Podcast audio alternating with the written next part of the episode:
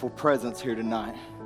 How wonderful it is to serve of God that, regardless of what Satan tries to do, and regardless how evil the age, regardless of how dark the age, he cannot stop us from stepping into the presence of God. He cannot stop us from coming together and lifting our voices and worshiping one with another. And we have a promise that when we do that, he'll be here in the midst of us. No matter how dark it is, one moment that light and darkness is dispelled. No matter how dark your life is tonight, one moment in that light and your life will be changed forever.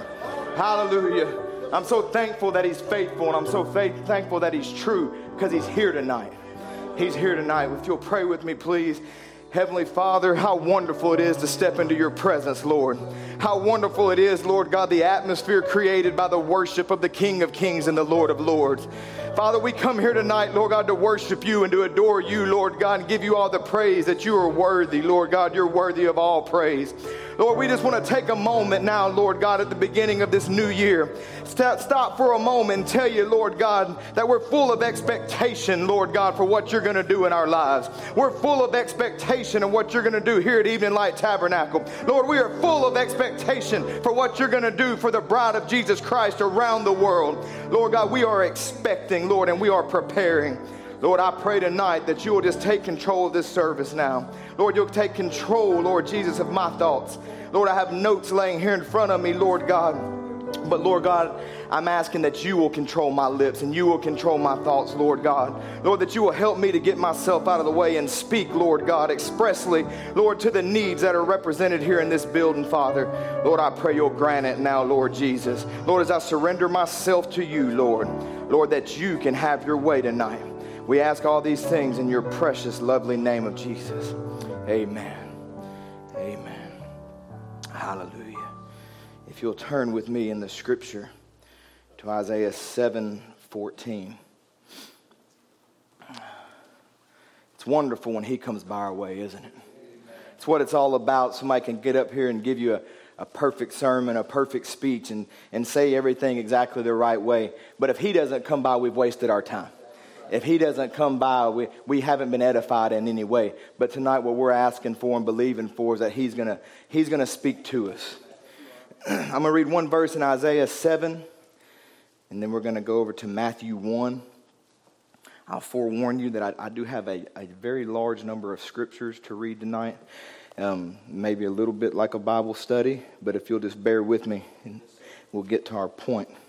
Isaiah 7 and 14, it says, Therefore, the Lord himself shall give you a sign. Behold, a virgin shall conceive and bear a son, and shall call his name Emmanuel. And if we'll turn over in the Bible to Matthew, the first chapter, and the 18th verse, we'll read down through the 23rd. Says, Now the birth of Jesus Christ was on this wise, when as his mother Mary was espoused to Joseph. Before they came together, she was found with child of the Holy Ghost. Then Joseph, her husband, being a just man and not willing to make her a public example, was minded to put her away privately. But while he thought on these things, behold, the angel of the Lord appeared unto him in a dream, saying, Joseph, thou son of David, fear not to take unto thee Mary thy wife, for that which is conceived in her is of the Holy Ghost. And she shall bring forth a son, and thou shalt call his name Jesus, for he shall save his people from their sins. Now, all this was done that it might be fulfilled, which was spoken of the Lord by the prophet, saying, Behold, a virgin shall be with child and shall bring forth a son, and they shall call his name Emmanuel, which being interpreted is God with us. May the Lord add his blessings to his words. You have your seats.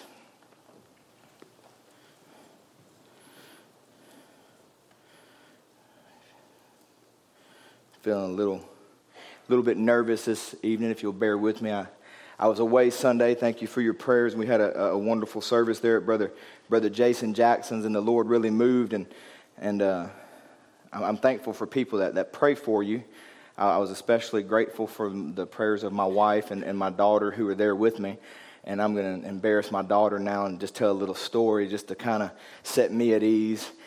And uh, about 9, 10 after 9, their church starts at 10. I'm in the hotel room. It's 10 after 9. I'm trying to get my sermon transferred from my MacBook over to my iPad. and it wasn't working. It wouldn't open up what I needed it to open. And I, I went into panic mode because I'm not techie at all. It's a miracle when I turn it on and remember my password. And, and, so I'm, I'm struggling. And so I call Brother Mike Dexter, and he's helping me walk through it. And we, I'm getting it all done. And about the time it's about 9:25, and I'm supposed to be arriving at the church by now. I'm still 15 minutes away. I actually got a text from Brother Jason Jackson that said I did mean 10 this morning. So, so I, am stressing pretty, pretty good, and, and, I'm a little bit snappy. And, and my wife, she goes, you know, Aaron, I just want you, I'm, I'm praying for you. Everything's going to be okay. And, I, and I thank you. And then Aaliyah goes, Dad, I'm praying too. I'm just praying it's not going to be a flop. so, well, there you go. so I, I, I, tell you what, I appreciated that prayer too. I didn't want it to be a flop either. But we're always thankful for, for prayers. T- tonight is, uh, I don't necessarily didn't intend to study out this topic as, as a New Year's service, but here we are at the first service of the new year. Here we are in 2019, just passing 2018, and, and there were a lot of wonderful things that took place in our midst during the year of 2018. There were healings that took place, there was salvations that took place. We had a great outpouring of the Holy Spirit in lives in our meetings that we had here back in October. It was some wonderful things that took place. But as we enter into the year of 2019, I wonder if we can look at ourselves and ask ourselves, what is it we're expecting from the coming year? What is it we're expecting to happen? Because with, with true faith, there, there comes expectations. And with expectations, there should become preparations for what it is you claim that you're believing to receive. And we can't just continue as ages in past, perpetuating the ages and going on believing as if there's more time to come. But if we are true believers that we are in the end time, then we must recognize that we are right there on the verge of the coming of the Lord. We are right there on the verge of the fulfilling of all things. But do we live and do we act and do we expect those things to actually take place in the coming year? That we have laid out before us? Do our lives reflect what our lips say that we believe? And so we read here in Isaiah 7:14 it says behold a virgin shall conceive. Now that scripture lay dormant there in the, in, the, in, the, in the word for some 700 years and there always though comes a time of fulfillment for the word of God. 2 Peter 3 9 would tell us that the Lord is not slack concerning his promises. He doesn't make promises the way that men do. He doesn't just go and say, Yeah, I'll do that and yeah, I'll take care of that, and then it slips his mind. He's not slack in that way. If he's given you a word, if he's given you a promise, if there's one thing I want us to grab hold to tonight, is he will fulfill that which he has promised you in your life. He watches over and he protects his word. In the same way that we preached recently about how he surrounds his saints and he takes care of us, and sometimes we feel like we're being overwhelmed. Sometimes we feel like circumstance has us bound and we can't and we can't break through and we can't overcome. He's right there protecting you. He does the exact same thing with his word tonight. You may be sitting there and it seems like in your life some of those promises you can't quite reach, some of those promises you can't quite attain. Or maybe you're looking at promises and things in the scripture and you're saying, I believe that that should have already come to pass by now. I believe this and doubt and things begin to wage a war in your mind. But let me put your mind at ease tonight. Every every single promise that's in that word that He's given to you is attainable by you. He will bring it to pass in your life if you'll believe it, if you'll have faith and expect it to be brought to pass. It's the very same thing, the way He watches over His word. It just takes somebody to grab a hold of it, it takes somebody to believe. You, you can trust this God because He is a determined God it becomes a matter of honor with him. I spoke this, and now it's a matter of honor that I'm going to fulfill it. He's not going to allow anything return unto him void in this day. Maybe due to circumstances tonight in your life, circumstances maybe have a promise walled off to you. Maybe it seems like you can't quite reach it. Maybe there's something in between you and that promise tonight. But what I'm telling you is that is not anything real. That is not anything that can truly keep you. Those walls are only lies of the enemy. Those walls are only fears and complexes and doubts that he puts there because he knows in reality he has no power to keep the word of God from being fulfilled in your life. Tonight I'm going to speak to you on that it might be fulfilled. That it might be fulfilled. God cannot fail, for God is his word, and his word cannot fail. And if he were to fail, then he would no longer be God. Jeremiah 1:12 says, Then said the Lord unto me, Thou hast well seen, for I will hasten my word to perform it. In other words, yes, I'm going to do everything that I said I was going to do. So many, everything I said I was going to do, many other scriptures went along with Isaiah 7. There were many other scriptures that when that one went into effect, when that one became fulfilled, it began a cycle. It began other scriptures that were set aside for that time that could not come to pass until Isaiah 7 was fulfilled. Then it started the cycle of all the, the, the scriptures that were set aside for that time, for that season. They all began to become fulfilled. In other words, once Jesus was born, there were scriptures that said where he was going to be born. There were scriptures that said where he was going to live. There were scriptures that told us how he was going to die. There were scriptures that told us very specific things about his life. And there were scriptures that showed us the types that his life was going to have to fulfill. And this fulfillment would begin a cycle of time where many scriptures rapidly became fulfilled as his life neared, neared its end time. And, but it's the same thing that's happened in our day, just as the fulfillment Isaiah 7 began to unra- unravel all these prophecies and all these scriptures, not unravel, but begin to fulfill them. The fulfillment of Malachi 4 in our day began to open up the fulfillment of many scriptures that were set aside for the end time that can now be fulfilled. We see Luke 17 fulfilled, Revelation 10 fulfilled, and we see all these other things that are being fulfilled because God's word is continually being fulfilled. Fulfillment always builds faith in our lives.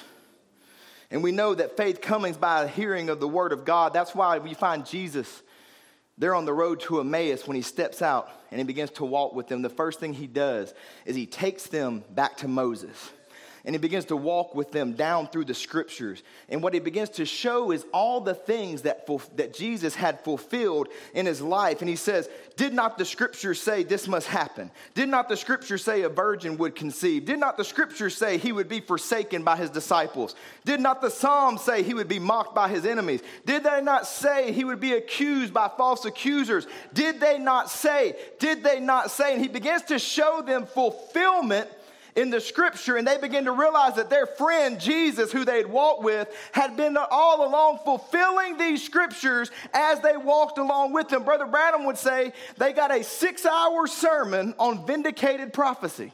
Yeah. My, no wonder their hearts burned within them a six hour sermon showing them vindication after vindication after vindication. And yet we have 1,100 messages where we see vindication after vindication after vindication. And if a six hour sermon can open people's eyes to the revelation of Him there in flesh, what about years of ministry and vindication after vindication after vindication, fulfilling the word in your eyes? He changed the way they saw their surroundings. It went from a day of doom and a day of gloom, yes, a day of sadness and a day of mourning. And he changed the way he viewed their surroundings and he changed their attitude. And in so doing, he changed their expectations. See, this allowed them to be able to recognize him when he broke bread. In other words, God can come in and do things right in our midst that we've seen him do before, but if our expectations are wrong, we'll miss it if our mind is looking over here and we're looking for this and we've missed all this fulfillment and we don't see him moving in our midst, no matter what he does, if our expectations are wrong, then we're going to miss when he moves because he can do things in our midst even tonight and one person recognize it and one person sitting right next to that person miss it altogether. And you have two people sitting there with two different sets of expectations. Look at everything that the people missed in Jesus' day people who knew the scripture better than you and I. The scribes and Pharisees that knew every jot, and every tittle. And then even the disciples would say, But I thought Elijah was first to come. And he says, He already did come and you missed it. You already, he already did come and you missed it. And the reason they missed it is their expectations for what they were expecting wasn't anything like how he fulfilled it. They expected some big, great thing, and in, mind, in man's mind of greatness, John the Baptist didn't fit that. And yet Jesus would say he's the greatest man born of a woman. And yet, so it was the greatest fulfillment up to that point, and they totally missed it because of where their expectation lies. But when you've walked with Jesus, when your hearts are burning, when, when, you're seeking, when your mind is stayed on the Lord, then whenever He begins to move in your midst, you will recognize Him. When your expectations are right and He begins to appear amongst us, you will recognize. And if your expectations are right, you won't confuse His appearing with His coming. And you'll be able to keep things in a proper balance because your expectations are right. So, tonight, what I want to ask you is on the road that you're walking on, what are your expectations? What are you looking for in the year 2019? Is it just another year ahead? Business as usual? Same old, same old, as some people would say? Have you accepted the lie of the enemy that when he asks, Where is the promise of his coming? For since the fathers fell asleep, all things continue as they were. In other words, there's nothing being fulfilled, there's nothing happening. Or your eyes set on the fulfillment of things that are certain to come.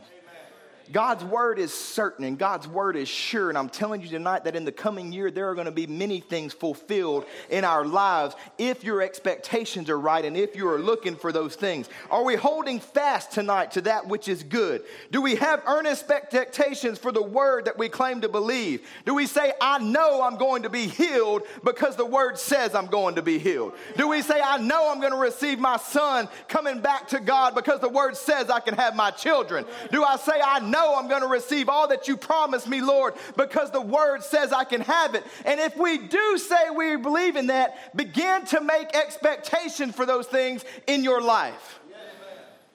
If we have true expectations, then we should be making preparations for them. Brother Branham says, they say, well, one of these days you'll find out all the religion you're talking about is crazy. I love what he says. No, I won't. Jesus will be here.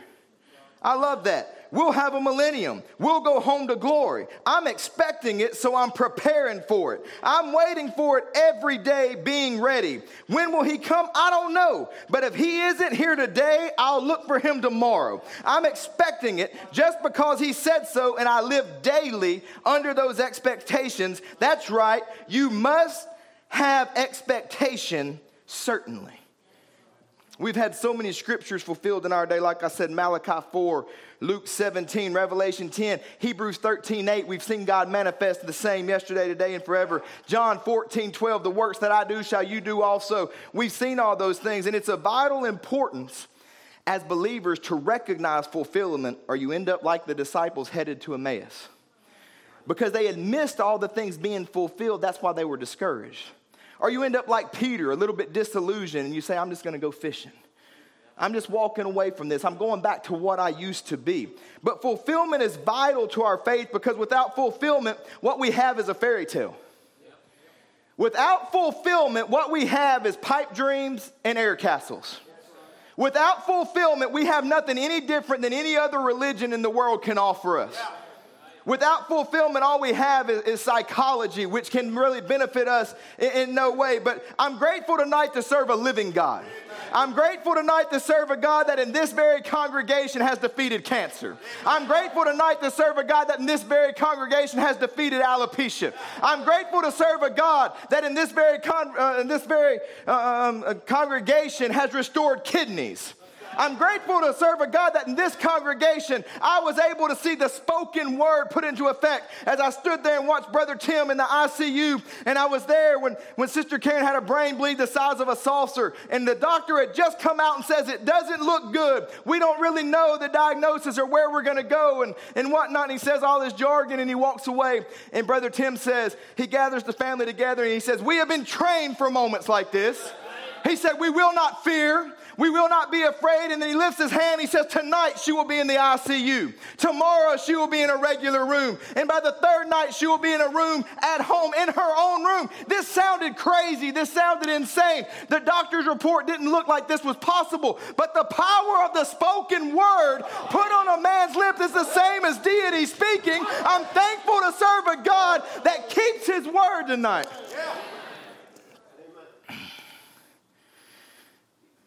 I'm thankful that in this congregation in the last year, I've seen God manifest himself in tongues and interpretation. As tongues went forth at the end of the service, and Sister Alana testified that she said, Lord, if you want me to interpret, I'm willing. That was all she said. And then the interpretation began to flow through her lips as she said, You can speak the word now. Whatever you want, you can speak. This is your moment, and it's coming from me. Because I'll give you whatever you would like to speak, for I am the Lord God, and I will give it to you. Healing after healing, miracle after miracle. And all these are is God fulfilling His word. And these fulfillings begin to build our faith to expect more. They begin to build our faith to hold on for more. And they begin our faith to look at things just ahead like the rapture and go, I know if he fulfilled this and he fulfilled that, I know he can fulfill that right there. So he gives us these things day by day to walk with and he heals us and, he delivers us and he sets us free and he gives us our children, he gives us our joy and he gives us our peace and it builds up our faith where we can look and say, I know my God will fulfill everything that he has promised because I see him fulfilling his word in my life every single day. So, continual fulfilling of God's word is extremely important for a believer. Yes, there are many prophecies that we wait on for many years. Uh, the promise of a deliverer to, to Israel in Egypt, the promise of a Messiah laid there for years and years. Many things are one time or one man fulfillments, such as Jesus' death on the cross. That's a one time thing. Or the fulfillment of Malachi 4 as a one man scripture fulfilled or the rapture of the church. That's going to happen one time at the end of the age.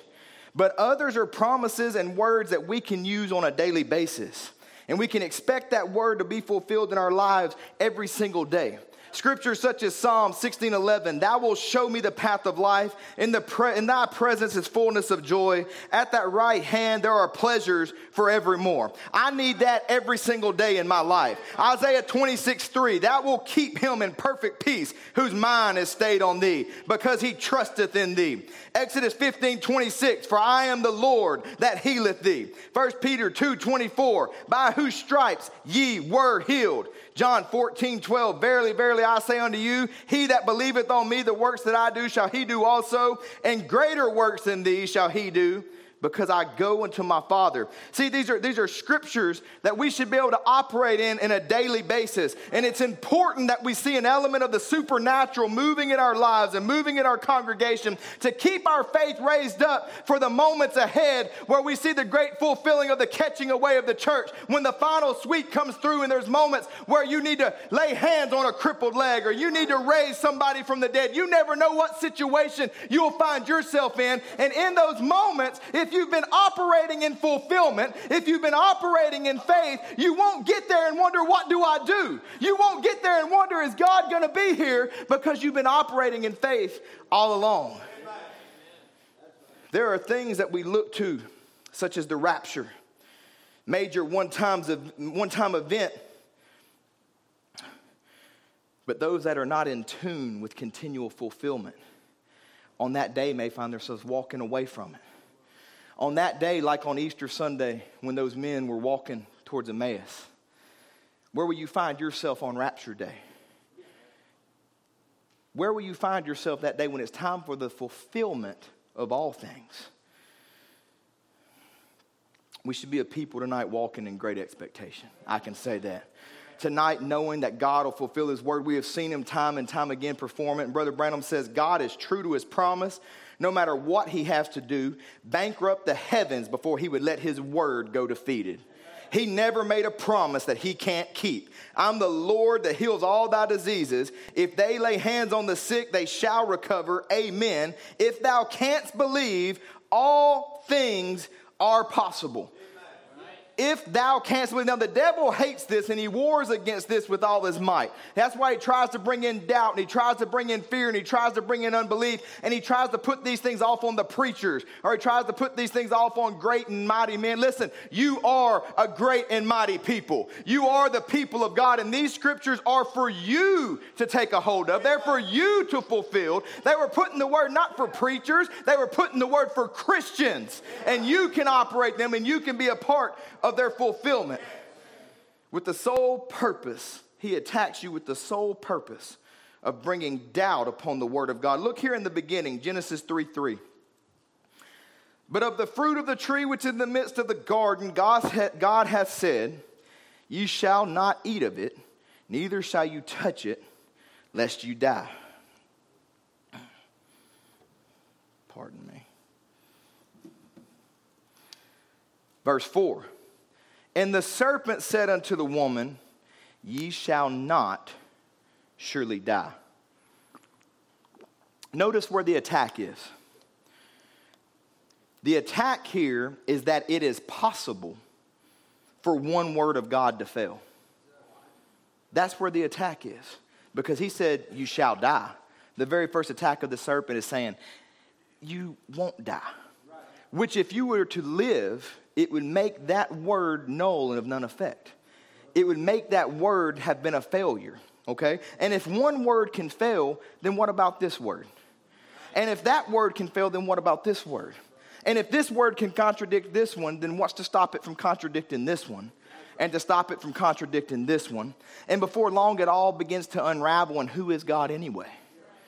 If God can't keep every single word, if He's not going to fulfill every single word promised to this age, promised to you as individuals, then who is God anyway?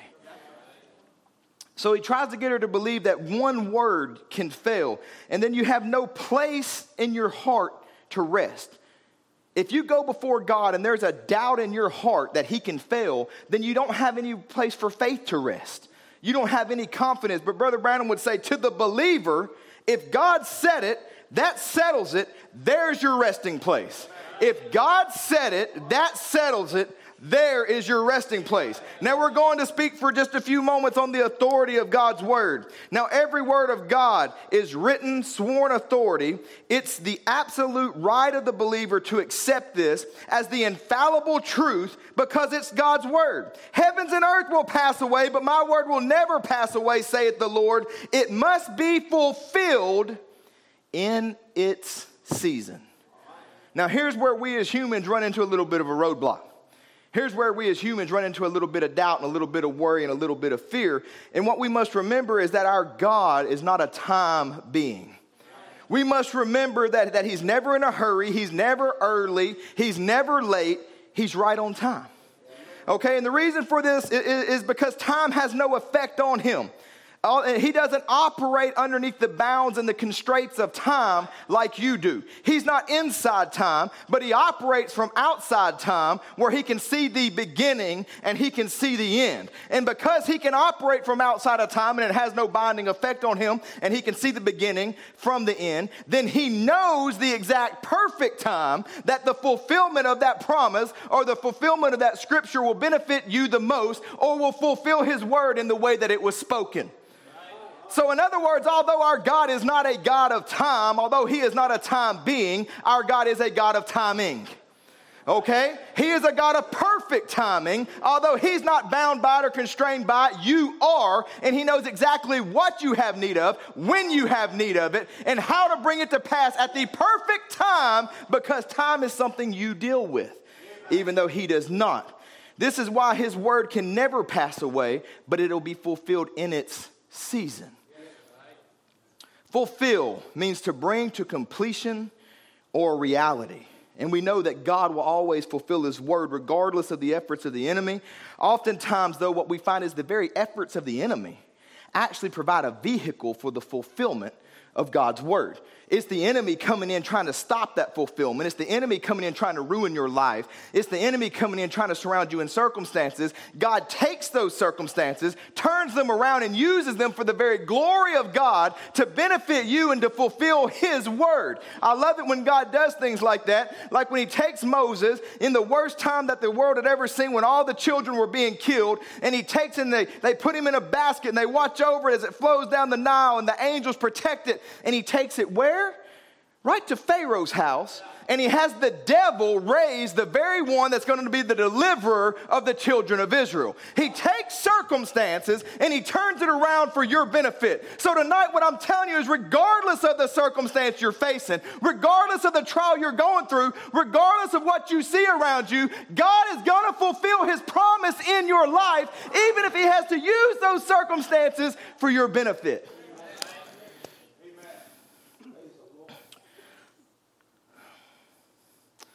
So today, regardless of how your day went, regardless of how 2018 went for you, all that God has promised is going to come to pass. All throughout the scripture, there's examples of prophecies that lay there until their season of fulfillment. If we see in Genesis 15 and 3, it says, Thy seed shall be a stranger in the land that is not theirs, and shall serve them, and they shall afflict them for 400 years. The next verse says, In that nation whom they shall serve will I judge, and afterwards shall they come out with, a, with great substance. Go to Exodus 2 23. And it came to pass in the process of time that the king of Egypt died. And the children of Israel sighed by the reason of bondage, and they cried, and their cry came up unto God by reason of bondage. And God heard their groans, and God remembered his covenant with Abraham, with Isaac, and with Jacob. Listen, God is always going to remember his word to you because it sometimes comes to pass in its season and things go on for a number of years, we begin to wonder God, do you remember me?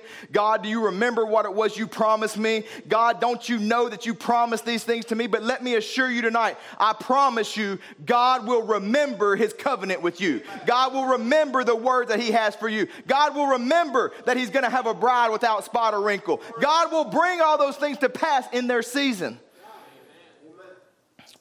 So he comes to Moses in Exodus 3:12 and he says, "Certainly I will be with thee, and this shall be a token unto thee that I have sent thee.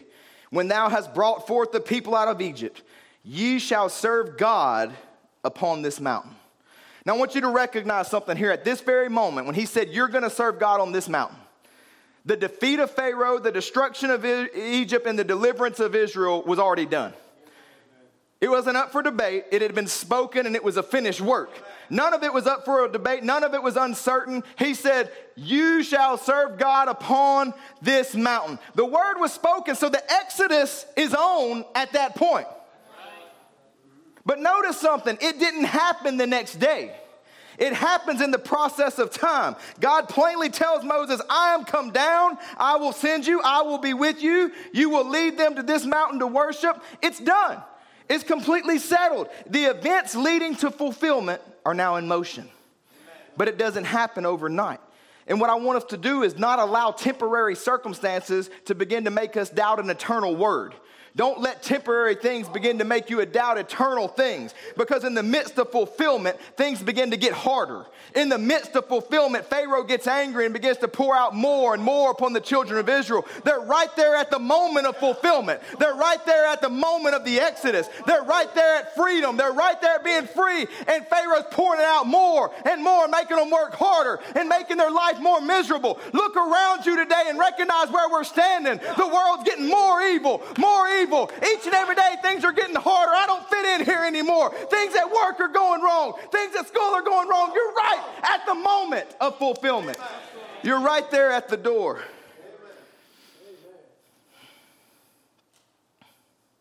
I may have to use a handheld. This thing keeps coming off.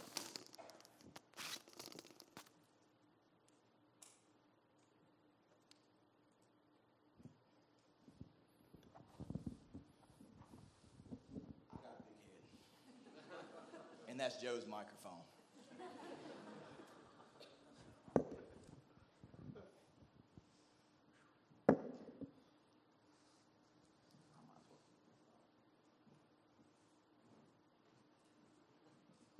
This is new to me. Never used one of these before. But why did he begin to press down upon them that way? He began to push down on them that way to get their eyes off the fulfillment that was happening all around them. He began to get them to try to settle. In other words, if I make it hard enough on them, if I lift up my power over them enough, then when I say, I tell you what, how about you go, but you leave the kids behind? Maybe they'll be willing to accept my negotiation. And he begins to push down all these things upon them right there as they're at the very moment, right there at the moment of freedom, and the Exodus is at hand. And so what he's doing, he's beginning to change their expectations begin to change their conversation begin to think, change the thing they talk about at night. Instead of the goodness of God and the, and the power of God being manifested in Moses' ministry, Israel, the Exodus is at hand. Can you believe we got to gather our own straw? Israel, the Exodus is at hand. Can you believe we still got to meet this same quota, even though we only have stubble now? And he's changed their expectations for what's going to happen the next day. Instead of we're leaving here tomorrow, it's how am I going to make all these bricks tomorrow? And he begins to try to change your expectations with the burdens that he puts upon you. Evening Light Tabernacle, the rapture is at hand. Can you believe how evil this world is getting all around us? Evening Light Tabernacle, the rapture is at hand. I can't believe the way my boss is treating me at work. I can't believe all this. And he begins to change your expectations. Because in changing your expectations, like we said, it doesn't change the event. The rapture is going to happen whether you're expecting it to happen or not. But if your expectations aren't on the rapture, if your eyes aren't on the rapture, if your eyes aren't on the prize, then the rapture is going to come and you're still going to be here focused on whatever it is you're focusing on, and the rapture will have gone without you. Because he will fulfill his word, there will be a rapture. Keep your eyes on the promise. He had told Moses, I have come down to deliver them. That should have been all that was talked about around the fires at night. That should have been all that was talked about after all these years. The pillar of fire's back. After all these years, he's working amongst us once again. After all these years, we're about to be free. We're about to go home. We're about to go to a land filled with milk and honey. And yet, all they can focus on is the evil all around them. Where are your eyes at tonight, Evening Light Tabernacle? There's scripture being fulfilled around you at all times. God's moving in our midst, and he's moving all around the world. And yet, what manner of conversations ought we to be having? The evil of the world, the evil of politics, what's going on here? No! The pillar of fire is back in the church again. God's moving in our midst once again. God's manifested himself in a people once again. Signs and wonders and miracles, the word has been opened up to us. That's what our expectations are to be on. I have come down to deliver you. And yet, all that Pharaoh did can only serve in the end to show the power and the glory of God. In the end, that's all he could do. He couldn't truly hinder the Exodus from taking place. And all as he can do is he rages in our life, as he rages in our day, is once again show the power and glory of God manifested in a people as we overcome each trial. As he puts a bigger trial in front of us and we overcome it, that brings more glory to God. When he attacks another person and they're healed, that brings more glory to God. When he brings depression on you and you cast that thing aside, that brings more glory to God. All he can do is serve to bring glory to God in your life. Exodus 3:19 said, "And I'm sure that the king of Egypt will not let you go. And I will stretch out my hand and smite Egypt with all my wonders which I will do in the midst thereof. And after that, he will let you go." I'm telling you, regardless of what the enemy's telling you tonight, regardless of what he's done to you this week or in 2018. I'm telling you, regardless of what he tries to do, when my God gets done with him, when this bride of Jesus gets done tying him up in knots and spitting him out and stomping all over him, he will let you go. He's going to say, I'm sick of you being in my kingdom. I can't even enjoy my own eating. Take your kids, take your stuff, and get out. Take your rapture. I'm sick of dealing with you. Satan always tries to hinder the work of God. He, he stirs up all kinds of things, whether it's government, whether it's at your workplace, whether it's home, whether it's your family, whether it's amongst church friends. He always tries to stir things up right at the moment of fulfillment.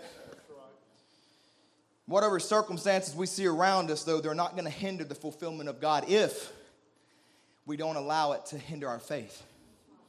When it comes to promises, and we're not going to get into the difference, but when it comes to promises, it takes your faith to bring a promise to pass.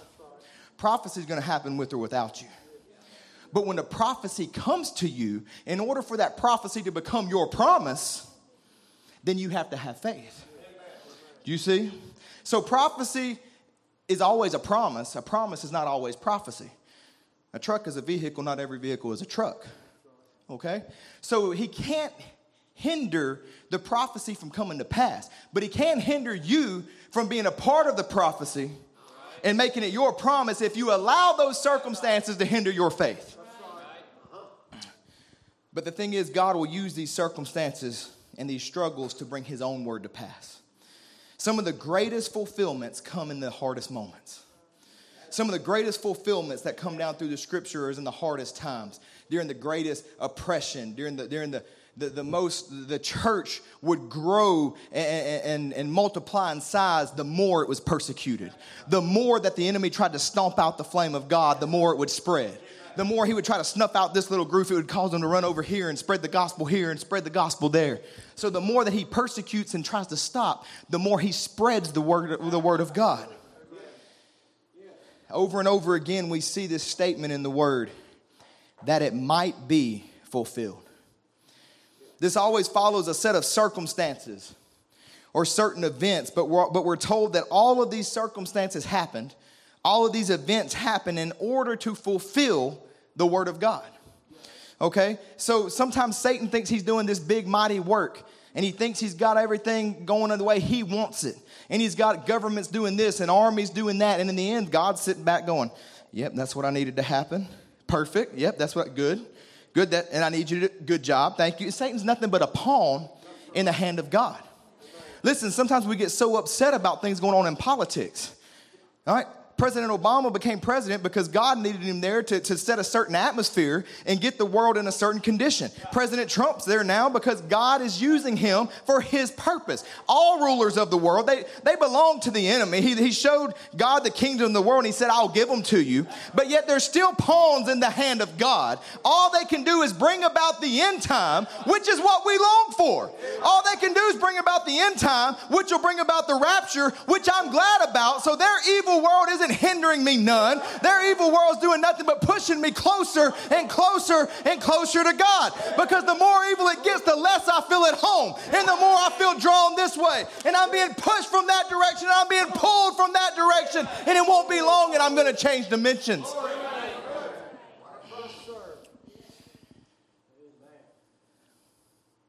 We're going to read a good bit of scriptures here showing prophecy and promises in the Word and then showing where God comes back around and fulfills them. Micah 5 2. But thou, Bethlehem Ephratah, though thou be little among the thousands of Judah, yet out of thee shall he come forth unto me, that is to be ruler in Israel, whose goings forth have been from old, from everlasting. There's a promise right there, a prophecy that Jesus is going to be born in Bethlehem. Luke 2 1. And it came to pass in those days that there went out a decree from Caesar Augustus that all the world should be taxed. And in this taxing was first made when Cyrenius was governor of Syria, and all went to be taxed, every one into his own city. And Joseph also went up from Galilee out of the city of Nazareth into Judea unto the city of David, which is called Bethlehem, because he was of the house and lineage of David to be taxed with Mary, his espoused wife, being great with child. And so it was that while they were there, the days were accomplished that she should be delivered. How odd. It just so happened that it worked out that just about eight months, not, don't get me doing math, a bunch of weeks into this pregnancy, the decree goes forth. It just so happened. You have to return back to Bethlehem. And then it just so happened that while they were there, she was delivered. Listen, church, none of these things are just so happen. None of the things that happen in your life are just so happen. God has his hand upon you because there's thoughts of you that he's going to fulfill. There's promises of you that he's going to fulfill. And regardless of how terrible the situation may seem, that situation, if we'll step back for a minute and look at it through eyes of faith and look at it seeking God's will, he will allow us to see sometimes while we're in the midst of this trial. That seemed like the worst thing ever. Can you imagine? I, I, could never describe it the way Brother Craig did the other night, talking about the journey they took. But Brother Brown says they didn't have an ambulance, they had a donkey. He said, in the miles that they traveled, and the robbers and the bandits and all this, but then he goes, he said, but I can see 10,000 angels around that donkey. He said she was safer there than anywhere else she could be because when you're in the will of God, when you're going according to His plan, when you're going where you're supposed to be, that's the safest place you can ever be. I always love what Stonewall Jackson would say when he would be out fighting in the battle and he would be riding around in front of the enemy with both hands up, praising God for victory, riding in between the two lines, and his own men thought he was crazy. And they would say, How can you be so brave in the middle of this battle? Other men are cowered down behind the cannons and you're riding between the lines. He said, My faith has taught me that I'm as safe in the battlefield as I am laying in the bed until God's purpose for me is finished. And tonight, the devil can't touch a hair on your head. He can't do anything to destroy you. He can't bring you down to death or anything else until God's purpose for you is finished. He has no say in the matter. I'm not his child. I'm a child of God. He's the only one that has a say over my life.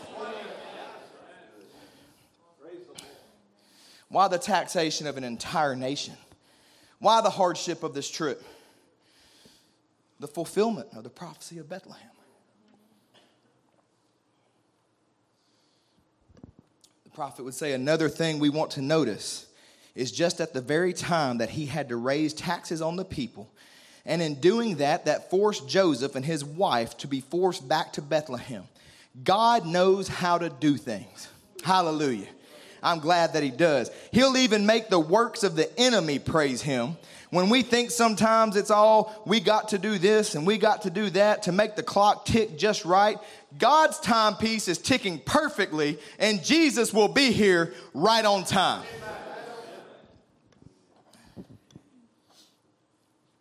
He goes on to say, Now we find out that the taxes that this Herod said that all the people that were strayed from their birthplace must return back that he thought he was doing something great there.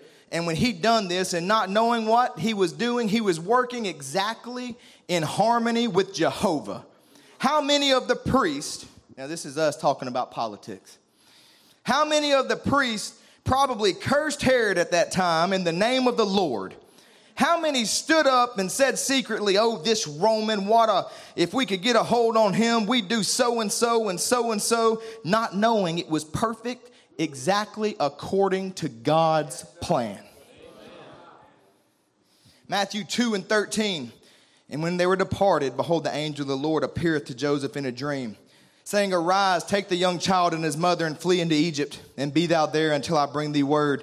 For Herod will seek the young child to destroy him. When he arose, he took the young child and his mother by night and departed into Egypt, and was there until the death of Herod, that it might be fulfilled, which was spoken of the Lord by the prophet saying, Out of Egypt I have called my son. Now, think about this just for a minute. Why Egypt?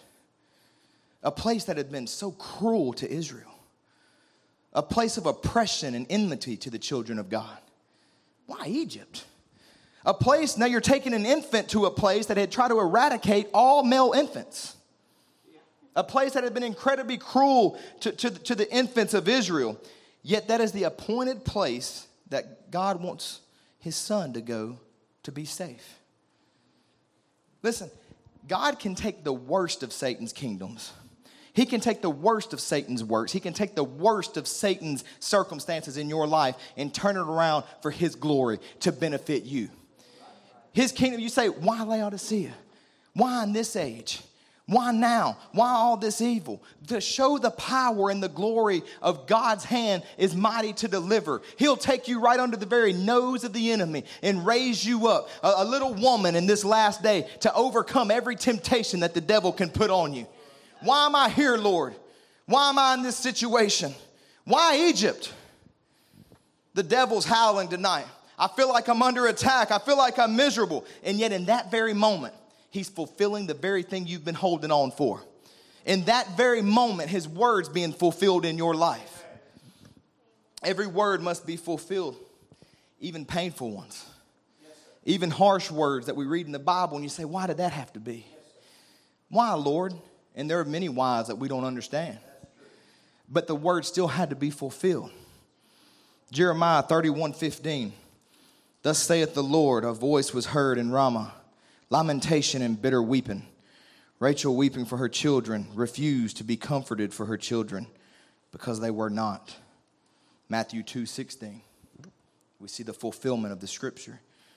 Then Herod, when he saw that he was mocked of the wise men, was exceeding wroth, and sent forth and slew all the children that were in Bethlehem, and in all the coast thereof, from two years old and under, according to the time which he had diligently inquired of the wise man.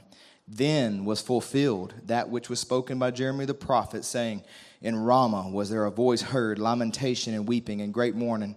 Rachel weeping for her children. It would not be comforted because they were not.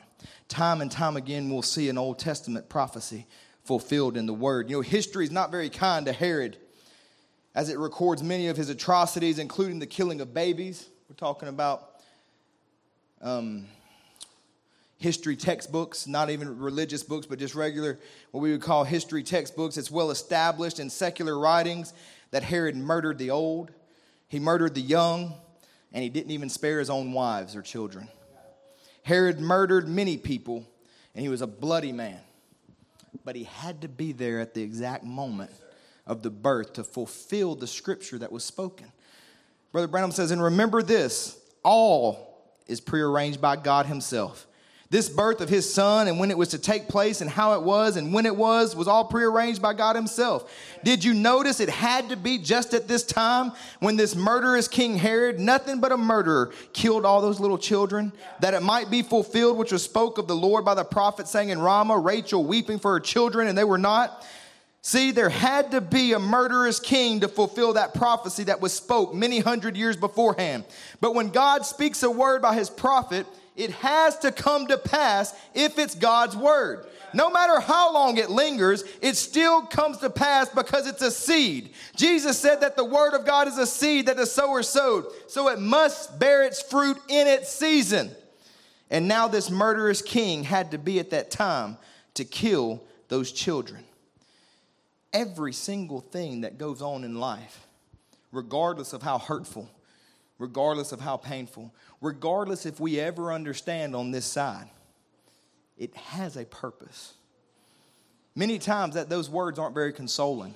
Those words don't always make us feel better in the moment of loss or time, and people say, you know, this is all part of the greater purpose. And at that moment, you don't really want to hear that because you're hurting or you're upset. But one day you'll get to look back through the eyes of God. You'll get to look back through the, through the eyes of the blood, and you'll get to understand that happened so that it might be fulfilled that happened so it would push me here and push this person there. And then I would go to this job and it wouldn't work out and I came to this job and it was so I would meet this person. And then I would drop a seed in their heart and one day they would be saved. And they would be saved and their grandchild became a mighty minister of the word of God. And he ministered all around the world and souls were saved and people were healed. And there's many people there on that day because of a hurt I went through and one day you'll be able to recognize the fulfillment of what God was doing in our lives as we sat there grumpy and upset and not understanding and crying. And yet God all along said that it might be fulfilled. That it might be fulfilled. Even the way he preached fulfilled prophecy.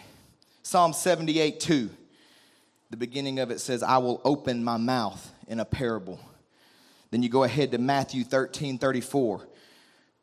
All these things spake Jesus unto the multitude in parables, and without a parable spake he not unto them, that it might be fulfilled which is spoken by the prophet, saying, I will open my mouth in parables.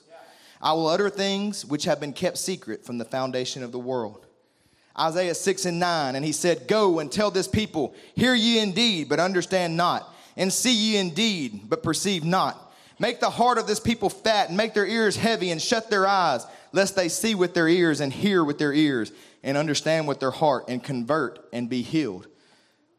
The fulfillment of this, Matthew 13 13. Therefore, speak out of them in parables, because they seeing see not, and hearing they hear not, neither do they understand. And in them is fulfilled the prophecy of Isaiah, which saith, By hearing you shall hear, and shall not understand, and seeing you shall see, and not perceive. As we continue along, you're going to see that nothing, regardless of how insignificant it may seem, fell unto the ground void. That was one little thing that said, I will open my mouth in parables. One little thing, but it had to be fulfilled because it was spoken of him. There are little things spoken about you that must be fulfilled because it's been spoken. It can't return unto him void. There are promises in our life that will come to pass because it's been spoken. There are things that we don't even know about ourselves because they're in the thoughts of God because he said, I know the thoughts that I have of you those things are of good and not of evil, they must come to pass, and He will do whatever it is to fulfill that in your life. It doesn't matter how big or how little, there's no insignificant words of God. At his betrayal, Zechariah 11 12. And I said unto them, If you think good, give me my price. And if not, forbear. So they weighed for my price 30 pieces of silver. And the Lord said unto me, Cast it unto the potter a goodly price, that I was prized at one of them. And I took the 30 pieces of silver and cast them to the potter in the house of the Lord. Go with me to Matthew 27 3. Then Judas, which had betrayed him, when he saw that he was condemned, repented himself and brought again the 30 pieces of silver to the chief priests and elders, saying, I have sinned and that I have betrayed innocent blood. And they said, What is that to us? See thou to that. And he cast down the pieces of silver in the temple and departed and went and hanged himself.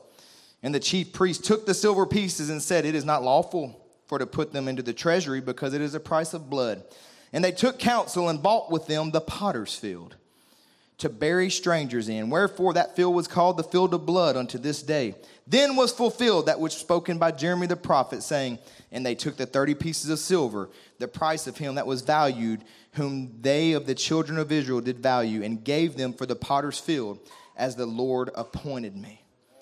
Psalms 49 1, and I'm getting closer to the end of these scriptures, but I'm wanting to lay something in there. If God spoke it, it will be fulfilled. Psalms 49 1 Yea, mine own familiar friend, in whom I trusted, which did eat of my bread, hath lifted up his heel against me. Matthew 26 50, we see the fulfillment. As Judas came walking up to Jesus there with the crowd, and he, Jesus said unto him, Friend, wherefore art thou come? Then came they and laid hands on Jesus and took him.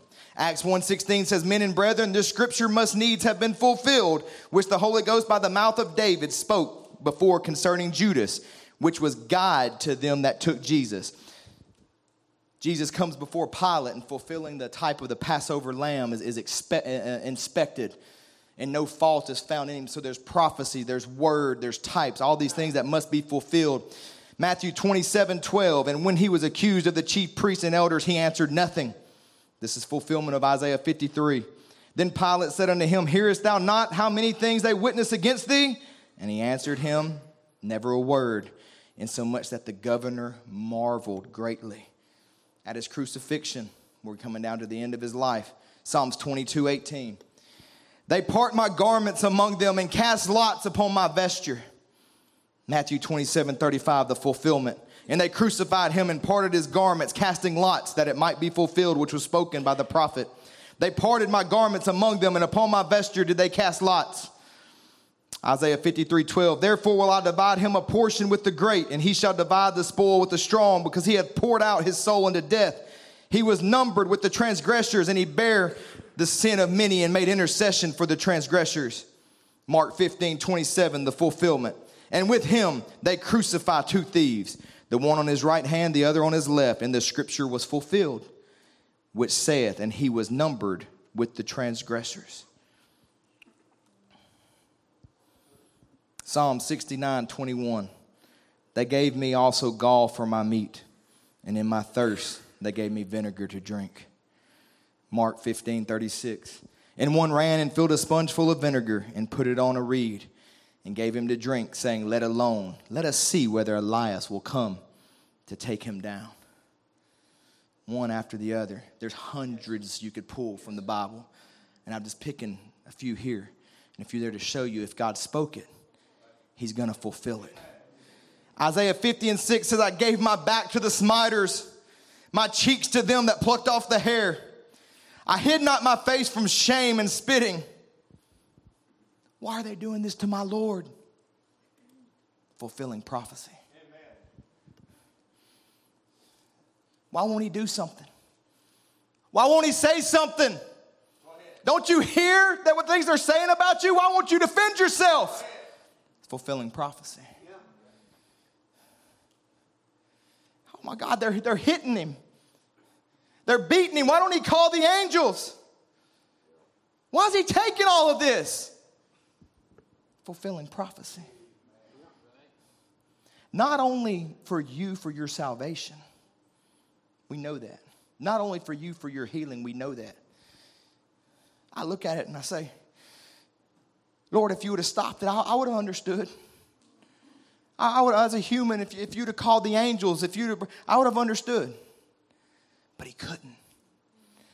Because he wanted you to have so much confidence in the word that no matter what it said, if they plucked his beard, if they put a crown of thorns, if they spit on him, if they nailed him to a cross, the word would hold true. He wanted you to have confidence in your moment of temptation that the word will be true. He wanted you to have confidence in your moment of temptation. The word will hold. The word said this is going to happen. It happened. And I can look at it and see no matter how terrible it was, how awful it was, he went through it so I could have confidence in the word that it will all be fulfilled. Regardless of it, he took the beating, he took the nails, he took the stripes, he took the mockery that he didn't have to take so I could have confidence in the word. So I could look at it in my time of need and go, I know not one word will fall. He didn't let one word fall. He took more than any man should have to take. So I could have confidence in the word. So I would know that it'll be fulfilled. So that I can believe every single promise that's given to me. He will do whatever it takes in your life. Whatever it takes. Think about what he took so that that word would be fulfilled and we're worried that He can't fulfill the word spoken about us, He can fulfill everything. He took that beating and He took that reproach and He took that pain. He'll take whatever's burdening you. He'll take your heart, your heartache. He'll take your burden. He'll take the things trying to weigh you down. If he can bear that, he can bear anything you can bring to him. He says in Matthew 26, 53, Thinkest thou that I cannot now pray to my Father, and he shall presently give me more than 12 legions of angels? He says, Don't you realize I can stop this? Don't you know I can pray right now? And it'll all be over with. But how then shall the scriptures be fulfilled? That thus it must be. Whatever it takes. The same thing applies to your life and the word spoken about you, and the word spoken about a bride, and the word spoken about an overcomer, and the word spoken about your peace and your joy and your healing and all the things promised for you. Don't you know that right now He can take care of that situation for you? Don't you know that right now that burden's not too heavy for Him? He's already carried it. That burden's not too heavy for you. He already dealt with it. That sickness is not too much for him. He already healed you. Your sins aren't too much for him. He already forgave you. He already took care of it all. That you can have confidence that it'll all be fulfilled. People who knew the scripture, people who knew it better than you and I, running around fulfilling these very things, sticking vinegar in his face, plucking his beard.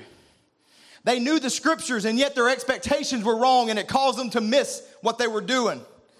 It caused them not to understand. Some of them blind, some of them willfully blind doing things right there, knowing what the scripture said would happen to the man and fulfilling the scriptures anyway under an anointing of a demonic power. Some were blind, some willfully blind, but all of God's word was fulfilled either way. Psalms 22 and 1 My God, my God, why hast thou forsaken me? Why art thou so far from helping me and from the words of my roaring? Matthew 27 46. And about the ninth hour, Jesus cried with a loud voice, saying, Eli, Eli, lama sabachthani. That is to say, My God, my God, why hast thou forsaken me? Brother Branham says, But speak, Lord Jesus, as we yield ourselves to thee for service, and in humility we'll bow our heads and give thee praise while we call uh, for thy presence. We have a right to do it because you promised you would do it and you do it on the, those basis, not because you have to, but because you promised it. And the scripture cannot be broken, they must be fulfilled. Everywhere you look, time after time, the word of God fulfilled perfectly. Then I ask you, what ought our expectations to be for 2019? What ought our expectations to be for tomorrow? What ought we to be looking for in the coming year? Psalms 34 and 20. He keepeth all his bones, not one of them is broken. Another one, Exodus 12 46. In one house shall it be eaten, thou shalt not carry forth all of the flesh abroad out of the house, neither shall you break a bone thereof. The Passover lamb. No bones could be broken in the Passover lamb. And in Psalms 34, it said, he, None of his bones would be broken. Numbers 9 12, and they shall leave none of it into the morning, nor break any bone of it. According to all the ordinances of the Passover, they shall keep. And what we see is Satan anoint men to try to cause a scripture to be broken. John 19 31. I want you to look at this. It's not the Romans who want to go break their legs. The Romans wanted you to suffer as long as possible. They wanted you to hang. That was the whole point of crucifixion. The Jews, therefore,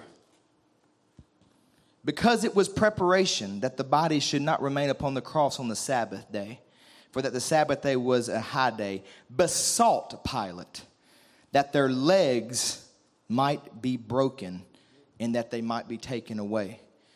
Anointed to try to break the type. Men anointed to try to break one word of the scripture. Satan trying to get one word to fail because if he can make one word fail, then he's not God.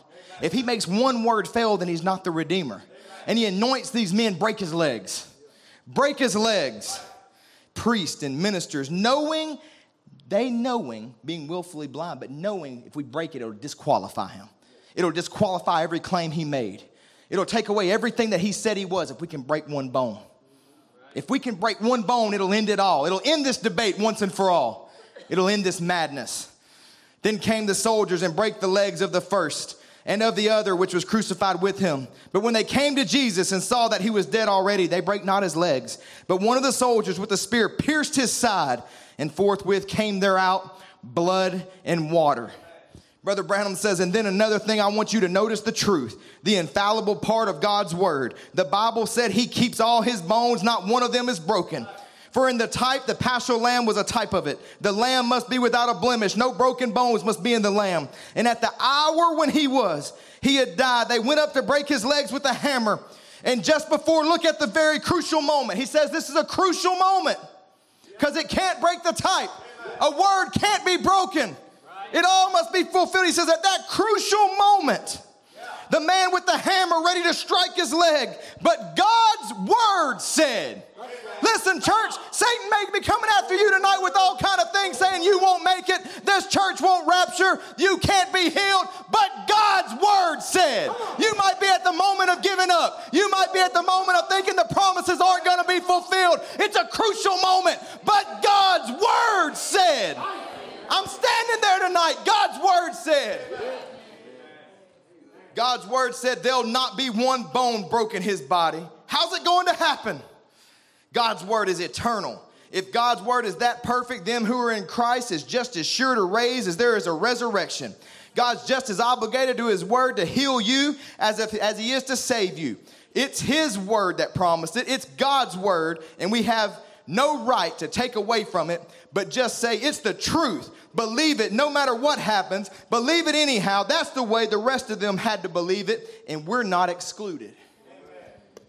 He goes on to say, from that God gave Palestine to Israel, but they had to fight for every inch of ground they got. The promise is yours, but you got to fight for every inch you claim. The devil will see to that, certainly will.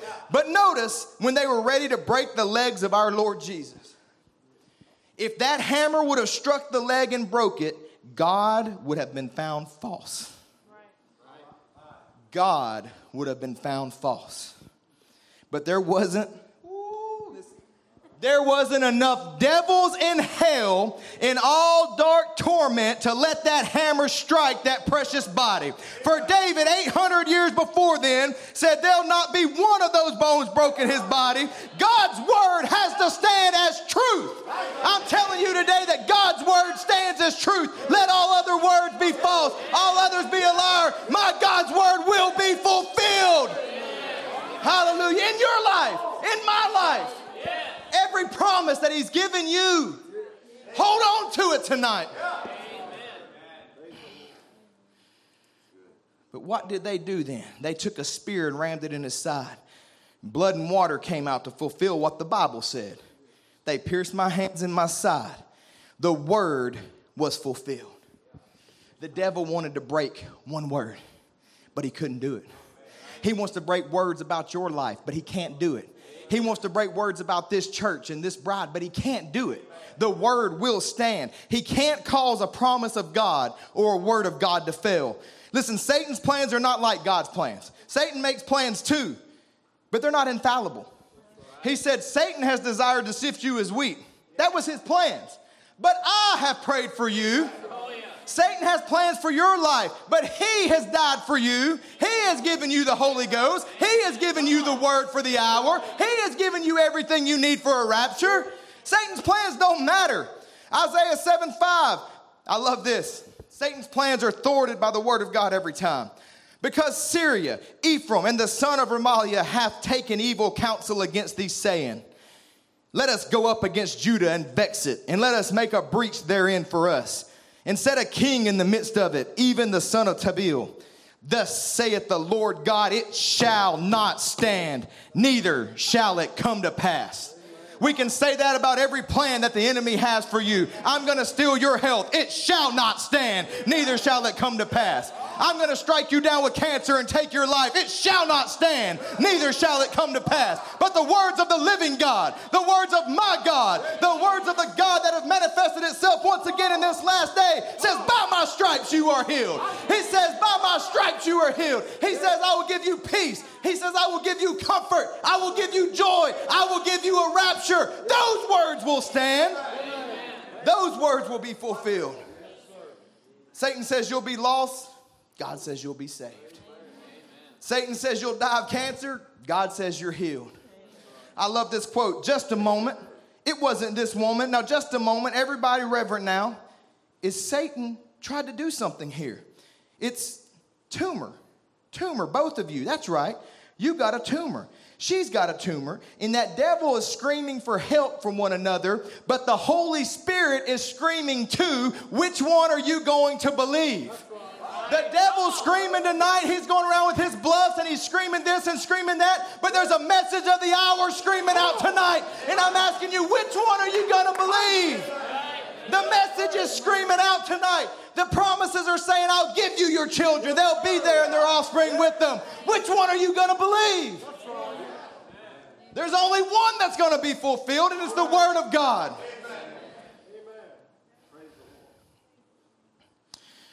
Skip some of this, or else I'm going to do what I always do. He will bring His word to pass. He has thoughts of you that He is working out even now in the midst of your struggle. Jeremiah 29 11, for I know the thoughts that I think towards you, saith the Lord. Thoughts of peace, not of evil, to give you an expected end. What is required of me, Lord? What must I do that you'll do all this for me? What must I do that you're going to bring to pass all these promises and fulfill everything you promised me? Exodus 23 and 25. Simple. And ye shall serve the Lord your God, and he shall bless thy bread and thy water. And I will take sickness away from the midst of thee. Wait, what, what did I have to do? Serve the Lord your God. That's it. I have to be a big person church. Serve the Lord thy God. I will bless thy bread and thy water. I will take sickness away from the midst of thee. There shall nothing cast their young, nor be barren in thy land the number of thy days I will fulfill. I will send my fear before thee and will destroy all the people to whom thou shalt come, and I will make all thine enemies turn their backs unto thee. Now, that's the word that I fully expect in 2019 to be fulfilled in my life. That's what I'm looking to. That's where my expectations lie. That's what I expect for this church for Him to bless the bread and water, for Him to drive out our enemies, that there be no barren amongst us in this land. I expect that with everything that's within me. There's promises that have gone forth, there's prophecies that have gone forth, and I'm telling you, they will be fulfilled. The time has come, the hour has come. You're right at the moment of fulfillment. Hold fast. Things are getting worse by the moment. You're right at the moment. Hold fast. Don't let go now. Fulfillment's right at the door.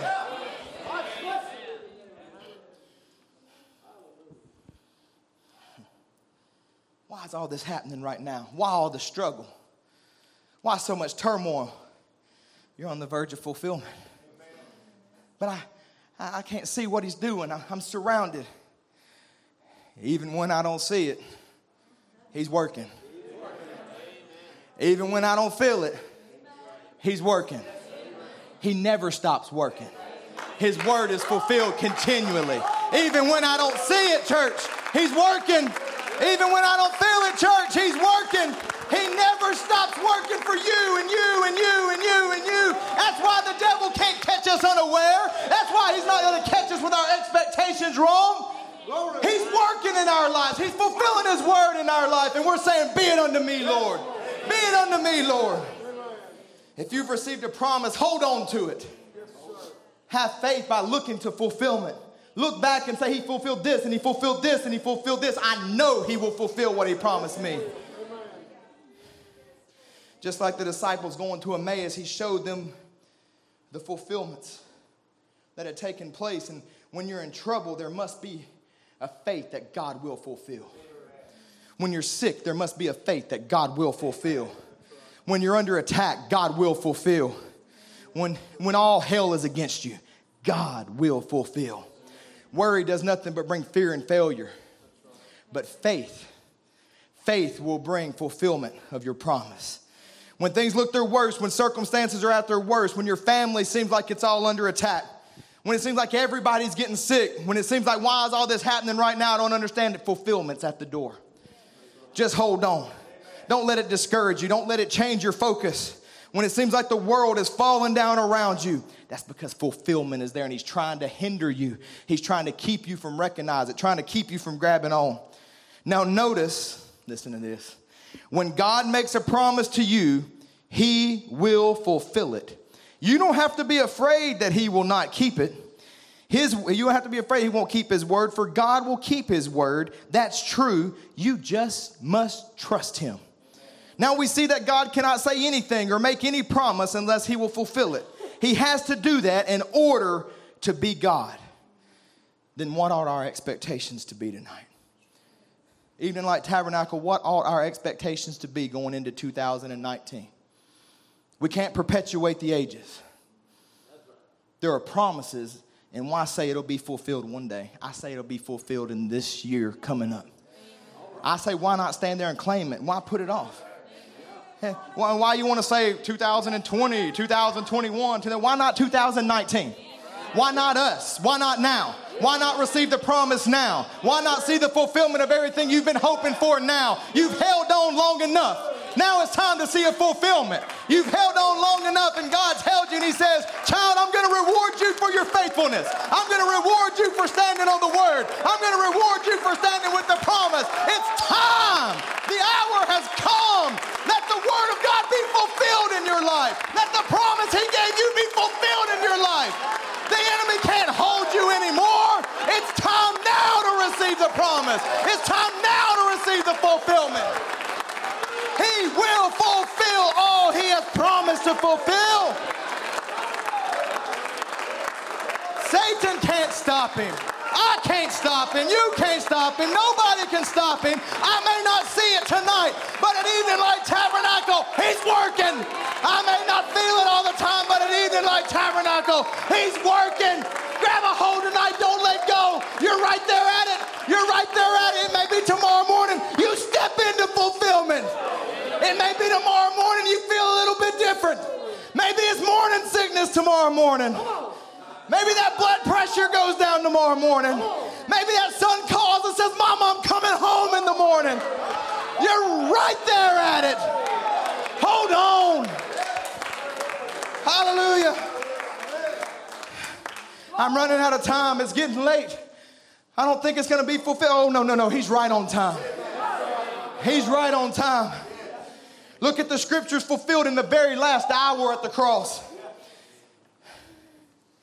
I can see Satan with his checklist. He's checking it off. He wants to make sure that ain't who he thought it might be. Nah, I can't be him. Way too many things wasn't fulfilled in his life. And then that happened, that happened, that. Ooh, that happened quick. Boys, y'all see that? Ooh, getting a little nervous. That happened, that happened. Whoo! Guys, are y'all paying attention? Check. Check. Vinegar. Garments. Oh boy. He's hanging on. He's about to die. He's about to die. Fulfillment, fulfillment, fulfillment. Oh no. Oh no. Break his legs. Break his legs. Break his legs now, but he was too late. He was too late. And he looks at you and he goes, That can't be her. She's got too many spots, too many blemishes. But in the last hour, when that mighty sweep comes across the bride, and this gets fulfilled, and that gets fulfilled, and that gets fulfilled, he's to go stop her, stop her, but it's too late. It's too late. He can't stop you. It's too late. He missed his chance. We are who the word says we are. Hallelujah. Today it's fulfilled. Today let it be fulfilled in your life. Hallelujah.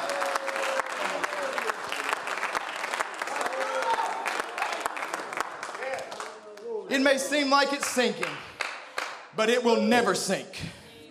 That little old ship that night when all hopes was gone and was tossed about, looked like the last hour was there. But all at once, someone come walking on the water. Just as calm, he's always there. He's never late. One more dash and the ship would have went down. That may be how you feel tonight. But he's always there, certainly. That day down there in Babylon, when the Hebrew children was walking in that fiery furnace, it looked like the very end had come. But as they stepped in, there was one like the Son of God stood by them. He's always there, He's never late. He keeps His word I will be with you. Yea, though I walk through the valley of the shadow of death, I'll fear no evil, said David. He's always there. He's eternal true. He cannot fail. His words can never fail. Heavens and earth will pass away, but my word can never, never pass away. Is there anything too hard for the Lord tonight? Is there anything too hard? Is your situation too hard? Is bringing your children back too hard? Is restoring your marriage too hard? Is restoring your health and your peace? Is getting the refilling of the Holy Ghost? Is any of that too hard? None of it is, but it's all promised to you. It's all yours if you'll hold on to fulfillment. And I'm closing. Bear with me just one second. You can't bring it to pass yourself, but you can step into it. The water's troubled tonight. You can step into that prophecy. You can grab hold tonight and say, I'm not letting go, no matter what happens. How do I know? The word says so. Why does Satan have to go? That it might be fulfilled. Why am I going to be healed? That it might be fulfilled. How do I know He's going to give me the Holy Spirit? That it might be fulfilled. How do I know there's a rapture? That it might be fulfilled. He's going to fulfill everything that He promised. I don't know when, I don't know how. I know it's going to happen because I can look to fulfillment. I can look and see time after time after time after time. He's done exactly what He said He was going to do. We must be fearless with the word, knowing that he will fulfill his word. It says Moses went down there and he was fearless. He knew exactly where he was standing. God will smite thee, Pharaoh, for God told him, You'll come to this mountain again. And he knowed he was going there. Hallelujah. We know we're going to. At the end of this journey, God has promised there's a land beyond the river. Be fearless in your testimony.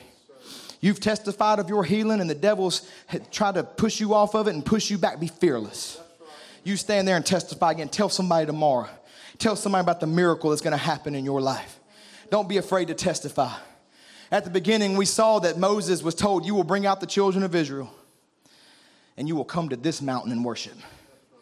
Nothing could stop that. And after all the plagues, after everything had done, they were cast out of Egypt, and Pharaoh said, Get out. But then he, God, his heart was hardened. He began to chase after them. And Pharaoh is chasing after them, and Moses ends up at the Red Sea. That Red Sea was standing between Moses in the fulfillment of prophecy. That Red Sea stood there in the face of God's word and blocked the path of fulfillment. And the prophet of God says that God looked at the Red Sea through angry eyes. And he said the Red Sea got scared and began to part and roll back.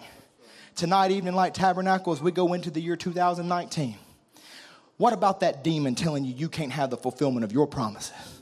What about that depression staring you in the face and telling you you can't have joy and you can't have peace? What about that demon of doubt and fear holding your brother, holding your sister, holding your loved one? They're standing in the way of fulfillment of a promise that God gave you. And I'm telling you tonight that God is looking down upon that thing and He's looking down upon your foe through angry eyes. And I'm telling you tonight that the enemy's beginning to shake and the enemy's beginning to get scared and the enemy is beginning to part and you're able to see light here and light there and you're beginning to see a little bit of a path and it's beginning to open it up for you and you begin to walk in faith and you take one step and you take another step and it parts and it opens up because God is looking at your enemy through the pillar of fire tonight. And that enemy says, I'm not going to let you go. I'm not going to let you go. And it chases you down into the Red Sea. And that's exactly, once again, what God wanted him to do. He's a pawn in the hand of God. And he chases you and you feel his hot breath right on your neck. But there is a word against him. And you come up and turn around and the sea floods down over the top of your enemy. And it is fulfilled that you will see that enemy no more forever. You are free. It is fulfilled tonight. All will be fulfilled. Stand to your feet tonight and thank God and say in 2019, Lord, I look for the fulfillment of all of my promises. I look to the fulfillment of everything you've given me because the hour has come, the time has come, and your word cannot be failed. Your word cannot fail. Oh, glory to God. Oh, glory to God. What are your expectations for 2019, church? What are your expectations for 2019? Is it more of the same? Go to church, battle lukewarmness, try to make it, go to work? No, that's not my expectation for 2019. Lord, I'm looking for your return in 2019.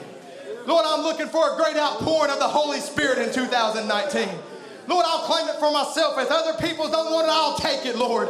Lord, I'll take whatever it is you have for me in the coming year. Lord, I say pour it out. Lord, pour it out on us tonight. Pour it out on us in the coming year. May our church be a testimony and a light to a dying world that we serve a living God. Pour it out, Lord. Pour it out in my life. Pour it out in the lives of men and women represented here, Lord. Oh, Lord Jesus, we love you, Lord.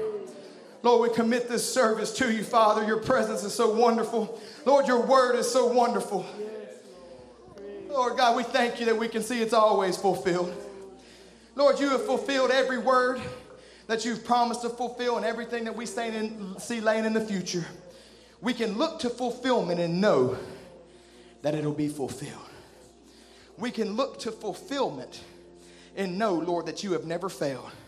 You have never let one word fall to the ground void. Lord, and you're not going to start now. You wouldn't let his legs be broken because you wouldn't let one word fall. Lord, I want to see more in 2019. Lord, I want to grow closer to you in 2019. Lord, forgive me right now, Father, Lord, for my slothfulness in 2018. Lord, for any place that I failed you, any place I let down the bar, Lord, I'm asking for forgiveness. And I'm asking you, Lord God, that in 2019, Lord, we will step forward and we will cling to the promise of fulfillment, knowing that you're right at the door. Lord, that you're looking over the banister, Lord God, ready to step forth into glory and call your church home. Lord, I know the hour has come. And that's our expectation, Lord. That's our expectation tonight. Lord, I believe the time has come for this church. I believe the time has come in each individual life and for the Christian bride of Jesus Christ around the world. Lord, I'm thankful tonight that you know my name and you know every enemy that has come against me, and they hadn't got away with one thing. They hadn't robbed one thing that you didn't take note of. Not one time has the enemy plagued a sister in this church or a brother in this church that you didn't take note. Lord, I pray you pour it out upon the enemy, Lord. Lord, may there be freedom in the house of God. Father, I'm just so grateful that you came tonight, Lord, and you spoke. Lord, I'm so grateful for your word. I'm so grateful, Lord, that tonight you will do whatever it takes that it might be fulfilled. We bless your name, Lord. Bless this congregation and these people, Lord, in the coming year with your presence. Lord, that's all we long for is more of you, Lord. Grant it now in Jesus' name.